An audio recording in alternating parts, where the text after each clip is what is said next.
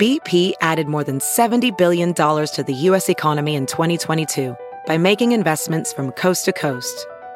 Investments like building charging hubs for fleets of electric buses in California and starting up new infrastructure in the Gulf of Mexico. It's and, not or. See what doing both means for energy nationwide at bp.com slash investing in America. Hey, it's Kimberly, host of the Start Me Up podcast. If you like your politics with some loose talk and salty language, you're going to love my show. I interview the coolest people like Mary Trump, Kathy Griffin, and DNC Chair Jamie Harrison. The Start Me Up podcast has an easygoing, casual style and a strong emphasis on left leaning politics. We also have frank discussions about sex and more than a few spirited rants. Just visit patreon.com slash startmeup or wherever you get your podcasts and start listening today. So, in the most recent January 6th public hearing, we heard some evidence that I think qualifies as smoking gun evidence, but we also heard about some things that I think represent loaded gun evidence. And those two kinds of evidence need to be handled very differently by law enforcement. Let's talk about that. Because justice matters.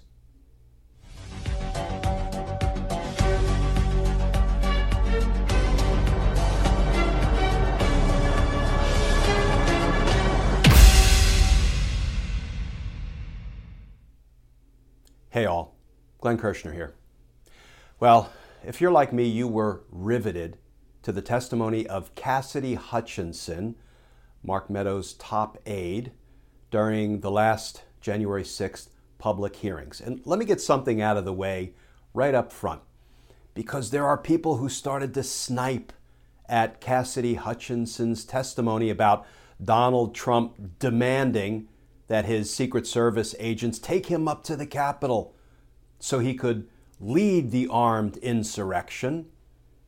People said, oh, that, that never happened. You know, Trump world, most of them anonymously, said, no, no, no, that never happened. They tried to shoot it down as a way of tarnishing the credibility of Cassidy Hutchinson. And remember, all she said was this guy, Tony Ornato, a Trump flunky, that's my take on little Tony, um, told me what happened in the car when they were leaving the rally, and Donald Trump insisted that they take him up to the Capitol, you know, so he could lead the armed insurrection. So she was relating what somebody else told her happened. You might call that hearsay if it was being presented in court. So here is what we have now learned in response to all the Trump lackeys coming out and trying to snipe at Cassidy Hutchinson's testimony. This headline from The Independent Cassidy Hutchinson's testimony of Trump's altercation with Secret Service detail did happen, multiple reports say. Mr. Trump and his allies claimed the altercation never happened, but multiple sources now confirm ex White House aide Cassidy Hutchinson's testimony. Friends, we saw Cassidy Hutchinson testify. She was a thoroughly credible witness. And you know, this guy, Tony Ornato, Trump flunky, if he wants to dispute it, I think we all look forward to his live sworn testimony, televised when he appears before the J6 committee. Yeah, that's not happening. Now, let me turn to more substantive matters because during the course of that hearing, we definitely heard some smoking gun evidence. Now, of course, guns have been smoking all around Donald Trump for years, and for whatever reason, there have been no criminal charges yet brought against Donald Trump. That will change. It has to change we care about the survival of our democracy. He will be indicted. Stay tuned. But we heard some more smoking gun evidence, but we also heard something that I would characterize as loaded gun evidence. And I want to talk about the distinction between those two kinds of evidence, those two characterizations, and how law enforcement needs to approach smoking gun evidence versus loaded gun evidence.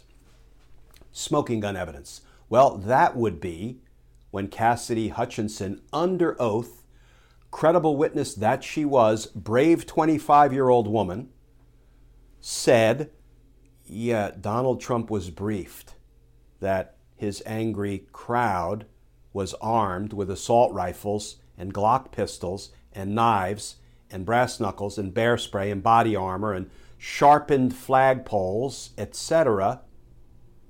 And you would expect the president, under those circumstances, to say, let's make sure the metal detectors are working properly because we don't want anybody to get hurt. No.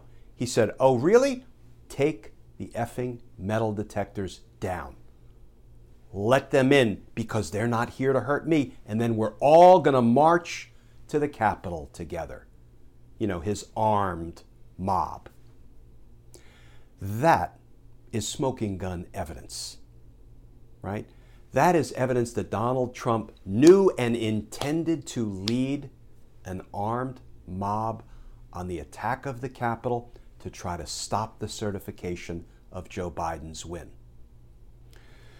The way law enforcement handles smoking gun evidence like that is it gets presented to the grand jury, it gets thoroughly investigated, and it becomes part of the basis of a criminal indictment, that kind of smoking gun evidence. What about loaded gun evidence? Because we heard that there's witness tampering going on. Team Trump is tampering with witnesses with veiled threats, trying to intimidate, impede, obstruct the truthful testimony of people who are coming forward and revealing the crimes of Donald Trump. That's loaded gun evidence. Because witness tampering strikes at the very heart of the integrity of investigations, whether they're congressional investigations or criminal investigations. You don't just open a grand jury investigation and conduct a leisurely, overarching, thorough investigation. You jump on loaded gun evidence of witness tampering with both feet immediately. You put a stop to it.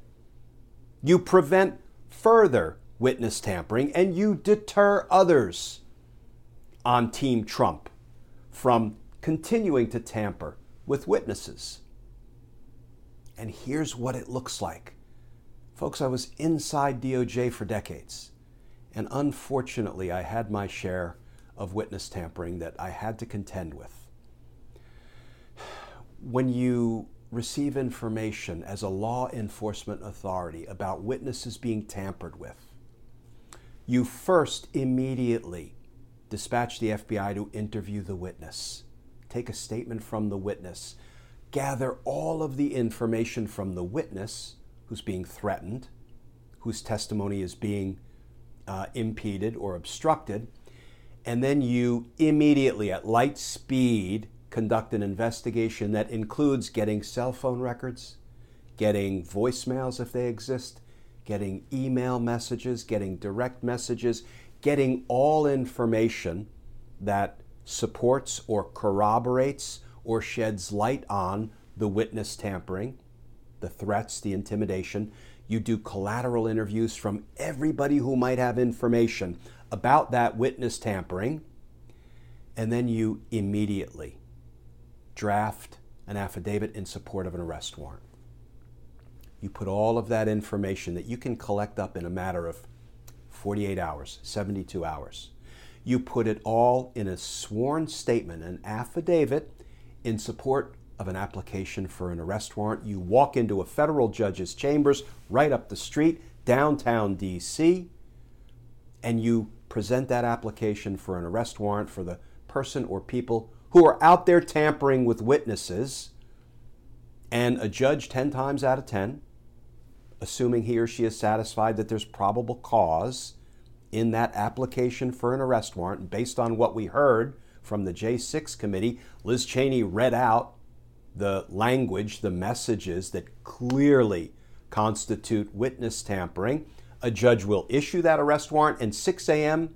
the next morning, somebody's going to get their door, door pounded on and they're going to be arrested for witness tampering, for obstructing a congressional proceeding, for obstructing justice, if appropriate. That's the way you deal with loaded gun evidence.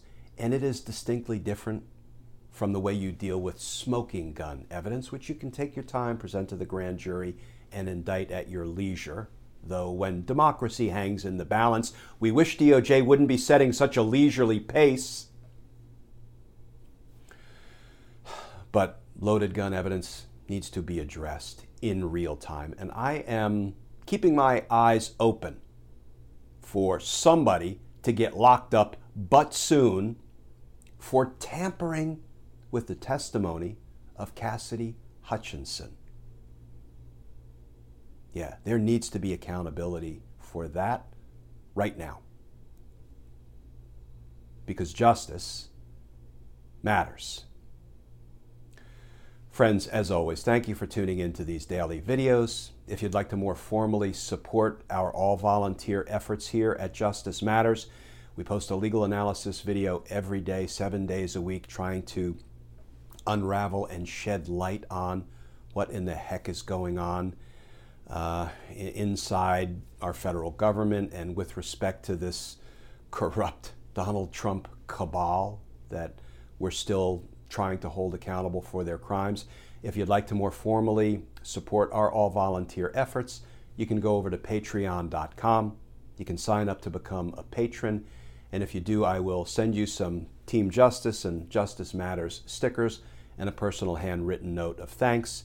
You'll also get access to all kinds of behind the scenes stuff about um, how we do what we do here at Justice Matters.